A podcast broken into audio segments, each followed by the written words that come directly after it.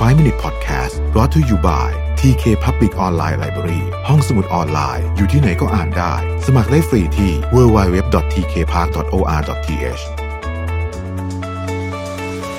สวัสดีครับ ประเวทานุสาหะนะครับ วันนี้จะมาชวนคุยเรื่องของการทำธุรกิจให้เติบโตแบบ sustain ในรูปแบบของสตาร์ทอัพนะฮะคือ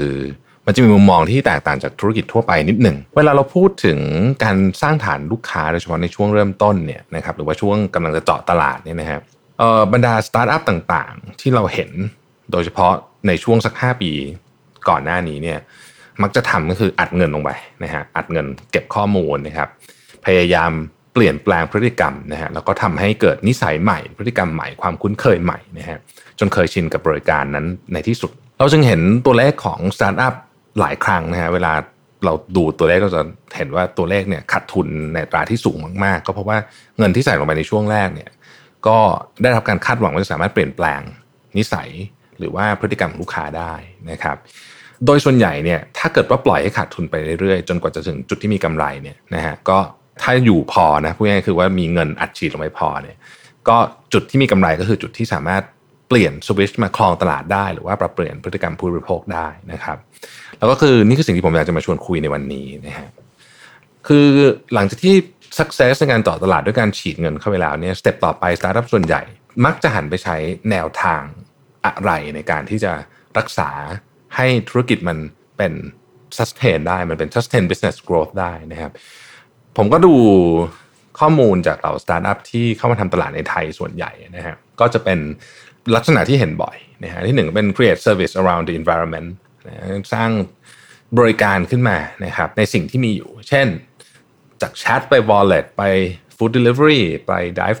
sharing นะฮะหรือว่าสร้าง environment ที่ทำให้ user ใช้ทุกอย่างจบในแอปเดียวนะครับนอกจากจะทำให้ user สะดวกแล้วเนี่ยก็เป็นการเพิ่ม switching cost ที่สูงทำให้คน switch ไปใช้แพลตฟอร์มอื่นยากนะครับอีกอันนึงเป็นพาร์ทเนอร์ในช่วงนี้เห็นบ่อยนะครับพาร์ทเนอร์ข้ามธุรกิจกันนะครับ เช่น Grab กับกลุ่มโรงพยาบาลสมิติเวชนะฮะเพื่อต่อยอดไปธุรกิจสุขภาพเป็นต้นนะครับ อีกอันหนึ่งก็เป็น keep growth and retention with promotion ก็คือแม้จะไม่ได้อัดเงินเข้าไปเยอะเหมือนในช่วงต้นเนี่ยแต่ว่าก็จะมีการจัด promotion ซึ่งก็จะเห็นคนทำเยอะเหมือนกันนะครับ แต่ว่า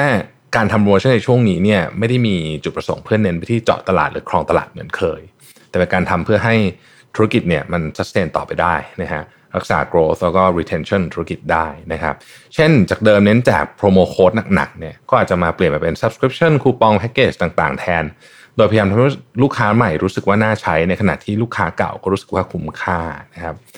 และถ้าหากยกตัวอย่างสตาร์ทอัพเจ้าดังในบ้านเราที่ทำสามกลยุทธ์นี้เนี่ยเพื่อรักษา sustain business growth ก็ต้องพูดถึง Grab เนะ ที่หลังจากเข้ามาทำตลาดในเมืองไทย จนสามารถสร้างฐานลูกค้าได้นะครับ ก็ได้มีการสร้างและขยาย service ที่เกี่ยวข้องในหลายส่วน เพื่อสร้าง environment และ ecosystem หลังจากนั้นก็เดินหน้าจับมือกับพาร์ทเนอร์ในหลากหลายกลุ่มธุรกิจนะครับโปรโมชั่นก็เหมือนกันนะครับ ตอนแรกจะมีการอัดโปรโมชั่นแบบ promo code อย่างเงี้ยหนักหน่วงนะครับตอนนี้ Grab เองก็หันมาปรับกลยุทธ์ใช้ทำโปรโมชั่นแบบแพ็กเกจมากขึ้นนะครับก็ต้องบอกว่ามันเป็นความเข้าใจถึง customer pain point ที่ต้องนั่งหาโปรโมโค้ดหรือดุนว่าจะ ใช้ได้หรือใช้ไม่ได้นะล่าสุด Grab เองก็มีการปล่อย Grab Package ซึ่งเป็นแพ็คคูปองส่วนลด Grab นะฮะเข้ามาตอบโจทย์คนที่ใช้บริการ Grab บ่อยๆนะครับหรือว่าใช้เป็นประจำเพื่อที่ลูกค้าได้มีโปรโมโค้ดใช้ตามที่ลูกค้าต้องการเพื่อเป็นการรักษา retention กับ user ซึ่งหนึ่งในนั้นก็เป็นแพ็กเกจเหมาจ่ายหรือ one off package นะครับการสมัครแบบ Grab Package นี่ได้ส่วนลดแบบที่ไม่ต้องกังวลว่าสิทธิ์จะเต็มหรือจะโดนจำกัดนะครับถ้าคนที่ใช้ Grab Bike ในการเดินทางไป ไปทำงานหรือไปเรียนในช่วงที่ตื่นสายหนีรถติดบ่อยๆเนี่ยใช้ Grab Food สั่งอาหารมาทานที่ออฟฟิศหรือว่าการใช้บริการรับส่งของ Grab Express เป็นประจำนะครับ ก็จะมีประโยชน์จากการใช้แพ็กเกจนี้นะครับ เช่น ในเวลา 2 อาทิตย์หรือภายใน 3 เดือน เราต้องใช้บริการแอปนี้เกือบทุกวัน ก็จ่ายแบบเหมาจ่ายไปล่วงหน้า จากนั้นระบบจะทยอยส่งคูปองส่วนลดให้ตามรอบการใช้งาน ที่สำคัญนะครับ ยิ่งซื้อหลายเดือนก็ยิ่งถูกลงนะครับ แล้วเราจะหาสามารถหาแพ็กเกจเหมาจ่ายแบบ one off package ได้ที่ไหนนะครับ สามารถหาแพ็กเกจเหมาจ่ายได้ที่ไอคอนแพ็กเกจบนหน้าแรกของแอป Grab นะครับเข้าไปก็จะเจอแพ็กเกจให้เลือกหลายแบบตามความต้องการนะฮะสามารถอ่านรายละเอียดเพิ่มเติมในลิงก์ใน description นี้ได้นะครับ Grab พยายามออกแบบโปรโมชั่นเพื่อให้ User ได้ใช้งานได้สะดวกที่สุด และเพื่อให้ User ได้รับการบริการอย่างต่อเนื่องมากที่สุด ในขณะเดียวกันก็รู้สึกว่าคุ้มค่าด้วยนะครับทั้งหมดนี้เราพอจะเห็นได้ว่า Grab นั้นใช้ 3 แนวทางในการรักษา sustain business growth มาตลอด ผมขอสรุปให้ฟังอีกสั้นๆนะครับ